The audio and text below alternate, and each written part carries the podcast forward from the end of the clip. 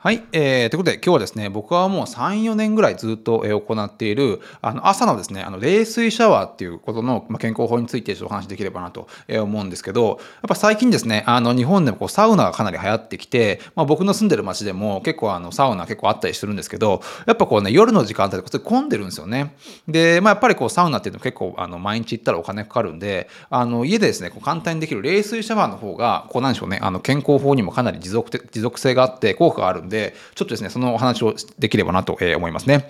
で、まあ、あの、朝の冷水シャワーが、まあ、どれぐらいあの体にいいかっていうのは、もういろんな研究があって、で、まあ、いろんな著名人とかも、あの、最近ですね、あの、冷水シャワー毎日やってるなんて話をあの聞くんですけど、まあ、特に有名なのが、あの、ツイッターの今ね、あの、社長をしている、あの、ジャック・ドーシーっていうね、あの、人がいて、まあ、彼はですね、結構、あの、健康に、あの、かなり気を、あの、使っていて、あの、テック企業の中でもですね、まあ、瞑想をやったりとか、ヨガをやったりとか、かなりそういったななんかこう、テクノロジー以外の、まあ、健康分野でもね、かなりね、あの、こう、話題になるような人なんですけど、あの、ジャック同士も毎日ですね、あの、冷水シャワー、シャワーをあの行っていて、まあ、彼曰くですね、あの、冷水シャワーをすると、まあ、一気にですね、こう、あの、パッと目が覚めて、生産性が上がるっていうことで、冷水シャワーは、まあ、コーヒーよりもですね、効果があるってことをね、あのジャック同士があの言ってるんですよね。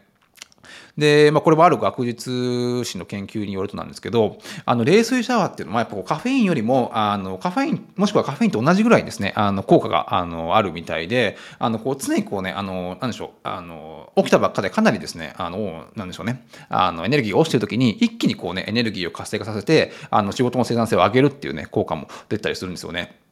逆にコーヒーとかっていうのは、まあ、確かにカフェインが含まれていて、かなりですね、あの、目覚めさせるっていう意味ではかなり効果があるんですが、冷水シャワーの場合っていうのは、その、あの冷水シャワー浴びた瞬間、もしくはその浴びてすぐですね、あの、効果が現れるっていうところがあって、で、やっぱこう、コーヒーっていうのはちょっと時間がかかるんですね。カフェインがこう、体に浸透していく結構時間がかかるんで、やっぱこうね、あの、冷水シャワーの方が、こう、なんでしょうね、あの、パッと目覚めて、生産性をさっと上げる意味では、かなり効果的だっていうね、あの、研究もありますね。この冷水シャワーっていうのはこうミランダ・カーとかねレディー・ガガとか、また海外のこう典型的なセレブもあの毎日の、ね、健康法として取り入れてるっていう話がね、まあ、いろんなあのメディアとかで出てましたね。で、まあ、これはあのオランダで、まあ、3000人を対象に30日間を通じて行われた、まあ、結構有名な調査なんですけれども、えー、毎朝ですね冷水シャワーを浴びた人とあの浴びてない人ではあの仕事をですね欠勤する日数が29%間違ったとあのいう話があるんですね。要は毎朝あの冷水シャワーを浴びた人は29%も病気になりにくかったというあの調査があるんですね。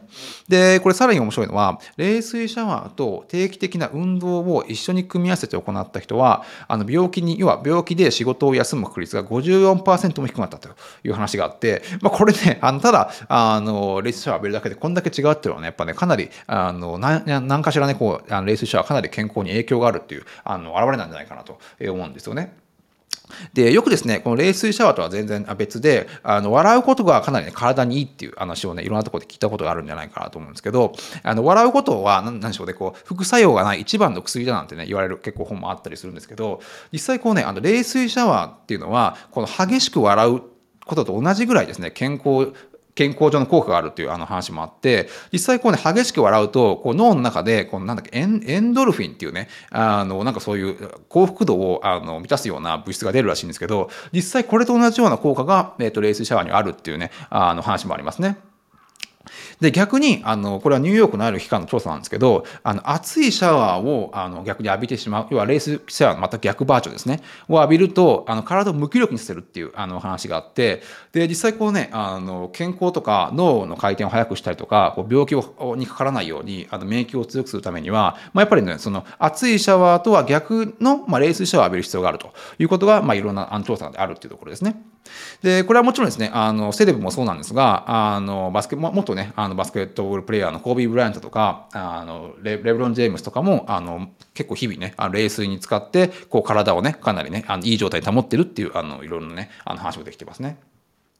で、まあ、これも、まあ、なんかちょっと前に、あの、ニュースピックスかなんかで、あの、ホリエモンがですね、あの、サウナの話をしていて、で、そのサウナの話をしているときに、その冷水、あの、サウナって基本、あの、冷水風呂と、あの、何でしょうね、あの、サウナの、あの、場所があるんですけど、あの、ホリエモンが、その冷水の意味がずっと分かんなかったという話をしていて、僕も確かにね、そのサウナ結構行ったりするんですけど、あの、昔はですね、その冷、なんでこんなとこに冷水風呂があるんだっていうのは確かに僕もずっと思ったんですよ。なんでわざわざね、あの、このサウナですごい熱くなった後に、そんなまたね、すっごい冷たい中に中に入んなきゃいけないんだっていうことをずっと思ったんですけど、実際このですね、冷水の、まあ、あのね、健康法をいろいろ調べてみると、やっとですね、こうね、あの冷水の意味が分かってきて、さらにですね、こうサウナの、あの、行くね、モチベーションが上がったっていうね、僕もね、昔経緯があったんで、確かにね、ホリエモンの言ってることはね、僕も確かにその通りなんじゃないかなと思いましたね。で、まあ実際ですね、冷水シャワーっていうのは、こう、ランニングとかと一緒で、別にそんななんか楽しいもんじゃないんですよね。別になんか、あの、やる前っていうのは、やっぱりこう、なんか寒いし、なんか嫌だなって思うね、気持ちは結構あるんですけど、やっぱこうね、なんでしょう、朝、特に朝ですね、あの、ランニングとかもそうなんですが、あの、ポジティブなストレスを体に与えることによって、かなりこう、なんかね、前向きな気持ちになれるっていうのが僕の個人的な、あの、意見なんですね。で、まあ、最近ちょっとまあ多分で、あの、来日してないと思うんですけど、アンソニー・ロビンスっていう、まあ、まあ、要は世界的なこう自己啓発を、まあ、ずっと推奨している、まあ、かなり有名なスピーカーの人がいるんですけど、まあ、この人がね、ですね、まあ、冷水シャワーについて語ってたあの話があって、あなんで、まあ、彼もその毎朝ね、あの冷水シャワーをやってるらしいんですが、なんでね、あの冷水シャワーをやってるかっていうと、毎朝毎朝、あの冷水シャワーをあの浴びて、まあ、体をですね、あのびっくりさせることによって、その日ですね、あの、どんなことがあっても大丈夫丈夫なように、体と心を準備しておくために、まあ、冷水シャワーを浴びてるっていうね、話をあのしてるんですね。で、なんか僕もなんかね、あの、なんか別の、なんか YouTube かなんかで、なんか誰か話したんですけど、あの、うつ病の人って、あの、冷水シャワーを浴びれないらしいんですね。まあなんかね、その科学的根拠はわからないですが、なんとなくそのなんか僕意味は分かって、なんかこう、こうやっぱうつ病なんかすごいうつな時ってなんか多分こうなんかそう刺激物を多分遮断してしまうなんか体の作用が働くんじゃないかなと思うんですけどやっぱ逆にですねそういうなんかポジティブなストレスを前に与え続けることによって多分ねそういううつ病とかにもなりにくいんじゃないかなと個人的には思ってるんですよね。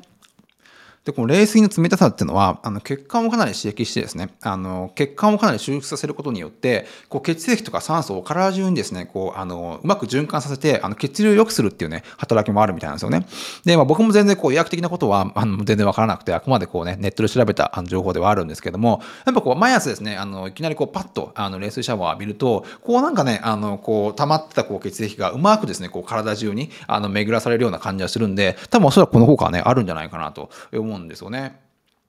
で、僕がこう最近読んだ中ですごい面白い人がいて、あの、オランダ、オランダのアイスマンって呼ばれてる人で、名前はですね、あの、ウェブフム、ちょっとなんて発音するかわかんないですけど、まあ、要はオランダ人の、あの、アイスマンって言われる人がいるんですけど、この人はですね、もう、こう冷却をすることによって、冷却でこうね、あの、まあ、修行というか、かなりトレーニングをすることによって、かなりですね、自分の身体能力を上げたっていう、あの、人で、実際ですね、あの、北極を裸足でハーフマラソンで走ったりとか、あの、なんだっけな、あの、裸足で、あの、キリマンジャロに、まあ、まと、あの、登ってなんかギネス記録を作ったりとかあのまあこう人間技では考えられないようなあのことをやってる人なんですけど、まあ、この人がですねもうずっと言ってるのが、まあ、体をですねこうあの冷却することによってかなりですねこう健康的なメリットがあの出てくるという話で、で、まあ、ある調査では、彼はこう氷に使ってずっとですね、こう、あのトレーニングをしてるんですけど、彼が氷に使っている時には、まあ、代謝がね、300%上がってたっていうね、あの調査もあって、で、実際こうね、代謝が上がるとこう痩せやすいとか、いや、あの、痩せやすかったりとか、いろんなですね、健康的なメリットがあるんで、実際これ、まあ、もちろん彼ほどにはもちろんできないんですけど、こう、冷水シャワーをやることによって、かなりですね、やっぱ僕も代謝も上がると思いますし、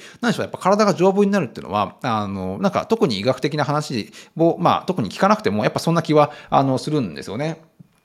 で、まあ、この、あの、このオランダ人のアイスマンとは別の実験なんですけど、別の実験では、まあ、10日間にわたりですね、あの、T シャツと下着姿、下着姿だけで、1日6時間、気温15度の中の部屋で、あの、過ごしてもら、過ごしてもらって、まあ、体がどう変化するかっていうね、あの、調査も、あの、あったんですが、まあ、結果はですね、やっぱね、こう、長期的に、あの、ランニングをしているのと同じぐらいですね、あの、健康にいいというね、あの、調査も出てるんで、まあ、実際ですね、もう、こう、まあ、まあ、これはもう、社会が発展する、してきた中で仕方ないことだなと思うんですですけど、やっぱこう、豊かな国になると、まあ、冷房があって暖房があってあの、まあ、できるだけですねそういうなんでしょう暑さとかや寒さとかを避けるようなあのライフスタイルになってくるのは必然だと思うんですよね。まあ、ただそうなってくるとやっぱどうしてもですねこう人間が本来持っている、まあ、健康の力体の強さっていうのはどんどん失われていくと思うんでやっぱそれをですね、まあ、やっぱりあのある程度あのポ,、まあ、ポジティブなストレスというかポジティブな刺激を冷水シャワーによって与え与えてあげることによってやっぱ体をですね日々やっぱ鍛錬していかないなきゃいけないんじゃないかなと思うんですよね。だからこうやっぱ昔なんかあのおじいちゃんとかやったこう寒風摩擦みたいなのもやっぱねなんであんなことやってんだなと昔思ったんですけどやっぱねそれなりにやっぱりねあの体を鍛えるることによって、まあ、やっぱり病気になりにくくなるっていうのはあのであるんじゃないかなと思うんですよね。で、まあ、毎日、毎朝のですね、あの、冷水シャワーと合わせて、できればね、週1回ぐらいですね、あの、近くのですね、サウナに行って、サウナと、あの、水風呂を交互に入るのを何度も何度も繰り返すっていうのは、かなりやっぱり健康法に僕はいいんじゃないかなと思うんですよね。なんでかっていうと、実際ですね、あの、お風呂でいいんじゃないかと。お風呂とサウ別にサウナが行かなくてもお風呂で十分ですね。あの、こう、体が休められるっていう人はかなりいると思うんですけど、実際お風呂では、まあ、体、ボディの疲れは取れても、あの、脳の疲れっていうのは取れないんですよね。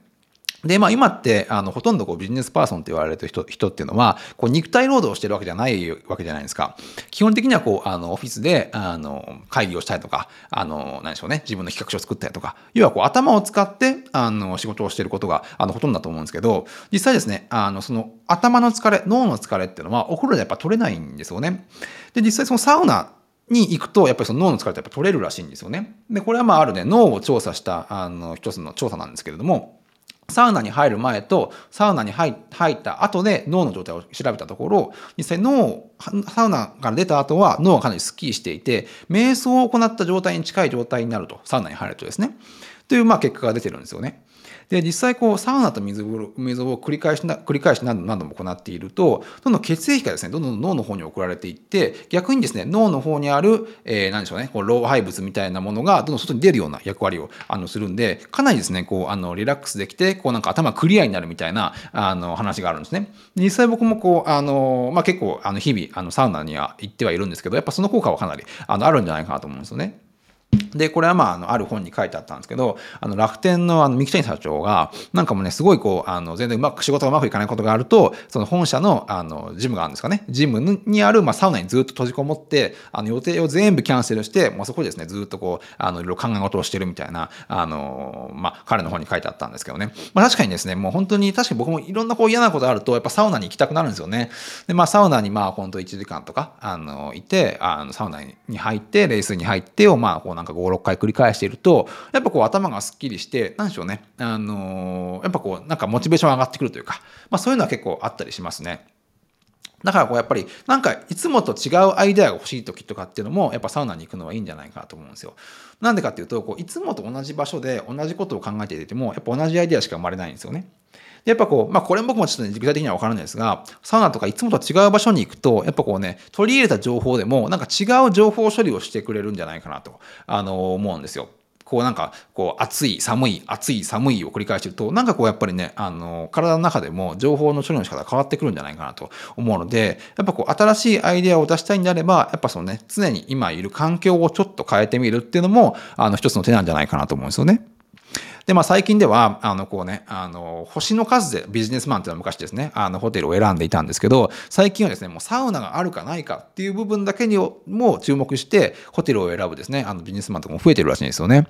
で、まあ僕も確かに結構それは、あの、かなり分かって、あの、ドーミンっていうね、あの、まあ多分日本中にある、あの、まあ一つのチェーンの、あの、ホテルですね。まあ、比較的そんなに高くないんですけど、あの、そこには必ずね、サウナが絶対、あの、あるんですよね。まあ、ないとこもあるかもしれないですけど、ほぼあるんですよ。なんで僕はですね、あの、なんか、こう、仕事とか出張行くと、やっぱドームインに泊まりたくなりますね。別にどうせ寝るだけなんでね、あの、そんなに、まあ、ちゃんと個室があればいいんですけど、やっぱこう、サウナがあるか、ある、あるかないかっていうのは、結構やっぱね、その、そのホテルでやる仕事の、あの、まあ、パフォーマンスとか、まあ、そこである打ち合わせとかにこう、あの、僕は影響してくるんじゃないかと思うんで、僕もですね、あの、全然、あの、そういうサウナがあるホテルっていうのは逆に重視して選んでるところがありますね。ということですね、まあ、今日はですね、あの、冷水シャワーのメリットと、まあ、ちょっと最後の方ですね、サウナについて、あの、お話しさせていただきました。えー、本日は以上でございます。